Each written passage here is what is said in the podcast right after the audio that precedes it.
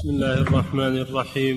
الحمد لله رب العالمين وصلى الله وسلم على نبينا محمد. أما بعد قال المصنف رحمه الله تعالى باب الغسل من الجنابة. بسم الله الرحمن الرحيم. الحمد لله رب العالمين صلى الله وسلم على نبينا محمد وعلى آله وأصحابه أجمعين. لما فرغ المؤلف رحمه الله من ذكر الأحاديث الواردة في الوضوء وهو الطهارة الصغرى انتقل إلى ذكر الأحاديث الواردة في الغسل من الحدث الأكبر لأنه يشترط للصلاة طهارة من الحدثين الأصغر والأكبر. نعم. عن أبي هريرة رضي الله عنه أن النبي صلى الله عليه وسلم لقيه في بعض طرق المدينة وهو جنب. الغسل بضم الغين مصدر مصدر غسل يغسل غسلا وهو استعمال الماء. وأما الغسل أما الغسل فهو أيضا مصدر استعمال الماء لكن غلب الغسل على ما يستعمل لرفع الحدث. وأما الغسل فيعم الغسل لرفع الحدث والغسل لرفع الجنابة ويعني يشمل الغسل للوضوء والغسل لرفع الحدث الأكبر والغسل لإزالة النجاسة والغسل للتنظيف. كل هذا يشمله الغسل. وأما الغسل كسر الغين فالمراد به المادة المنظفة التي تستعمل كالصابون والإشنان وغير ذلك من والسدر يسمى بالغسل. نعم. باب الغسل من الجنابة.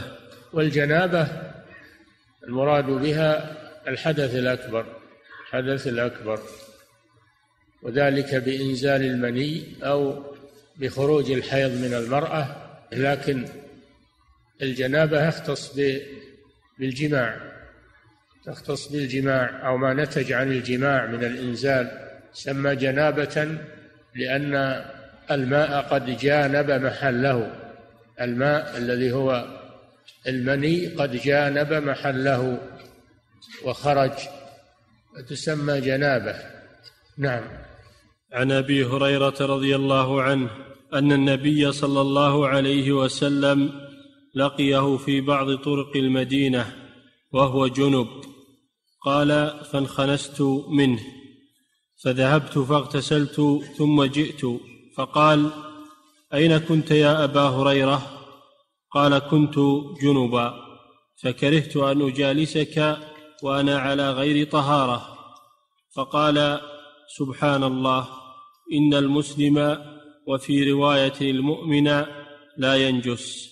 نعم هذا الحديث عن أبي هريرة رضي الله عنه إنه لقي النبي صلى الله عليه وسلم في بعض طرقات المدينة فانخنس عنه يعني تأخر عنه. أبو هريرة النبي صلى الله عليه وسلم سأله عن سبب تأخره عن مصاحبته مع أنه رضي الله عنه كان حريصا على ملازمة النبي صلى الله عليه وسلم.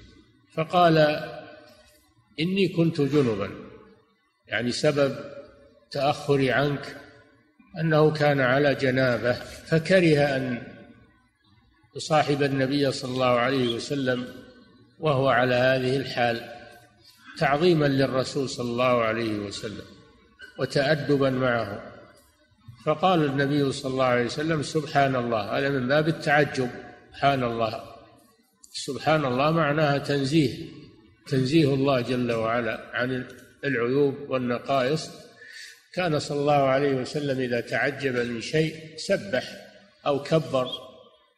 وإذا كره شيئا أيضا كبر أو سبح هذه عادته صلى الله عليه وسلم. هو تعجب من فعل أبي هريرة. وقال إن المؤمن إن المسلم وفي رواية المؤمن لا ينجس. هذا فيه دليل على أن الجنابة لا تكون مانعة للإنسان من أن يجالس أهل العلم.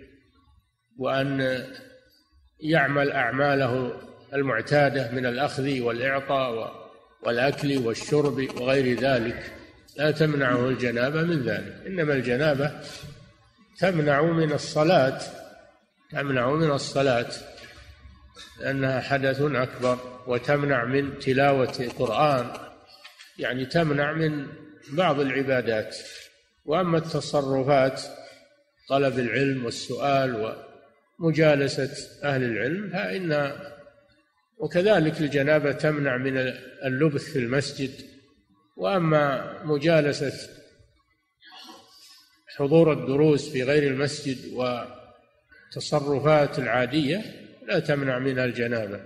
والتعليل أن المؤمن أو المسلم لا ينجس لا ينجس بشيء. المؤمن طاهر بل الآدمي طاهر. الآدمي حتى ولو كان كافرا طاهر في بدنه فعرقه وريقه وهذا طاهر. عرقه وريقه طاهر لأن لأن بدنه طاهر. هذا الآدمي مسلما كان أو كافرا ولكن المسلم أولى والمؤمن أولى بهذا الوصف. وأما قوله تعالى إنما المشركون نجس مراد النجاسة المعنوية هي نجاسة الشرك. لا النجاسة الحسية. فهذا فيه دليل على أن جسم الإنسان ليس بنجس وأن من فصل منه من عرق أو ريق أو شعر أنه طاهر لأنه منفصل عن شيء طاهر. وكذلك ما تبقى منه من الطعام والشراب وهو ما يسمى بالسور هذا أيضا طاهر. فيؤخذ من هذا الحديث مسائل. المسألة الأولى فيه احترام أهل العلم والتأدب معهم. فإن أبا هريرة رضي الله عنه وقر الرسول صلى الله عليه وسلم وتأخر عنه بسبب أنه كان جنبا. وإن كان هذا لا يمنع ولكن يؤخذ منه الأصل وهو توقير أهل العلم احترامه ويؤخذ منه سؤال المعلم للطالب إذا رأى منه شيئا يستغربه فإنه يسأله عن هذا الشيء الذي حصل منه ثم يجيبه بعد ذلك. فإن النبي صلى الله عليه وسلم استفصل من أبي هريرة بسبب تأخره عن ملازمته فلما أخبره بالسبب بين له صلى الله عليه وسلم أن هذا لا يمنع وأن الجنابة لا تمنع من التصرفات المعتادة. وفي الحديث أيضا دليل على طهارة الآدمي. وأن من فصل منه من عرق أو ريق أو شعر وما بقي منه من سؤر من شراب أو طعام أنه طاهر. وفيه أيضا تسبيح عند التعجب. نعم. فضيلة الشيخ يقول السائل هل مفهوم حديث إن المسلم لا ينجس أن الكافر ينجس؟ لا لا يفهم منه ذلك. ولكن النبي صلى الله عليه وسلم نص على المؤمن لأن الواقعة في مؤمن واقعة في مؤمن وهو أبو هريرة. والإنسان طاهر سواء كان كافرا أو أو مسلما. بدنه طاهر. نعم. يقول الله جل وعلا ولقد كرمنا بني آدم. هذا عام. حملناهم في البر والبحر ويقول ثم أماته فأقبره. هذا عام في المسلم والكافر فالإنسان له حرمة ولو كان كافرا. نعم.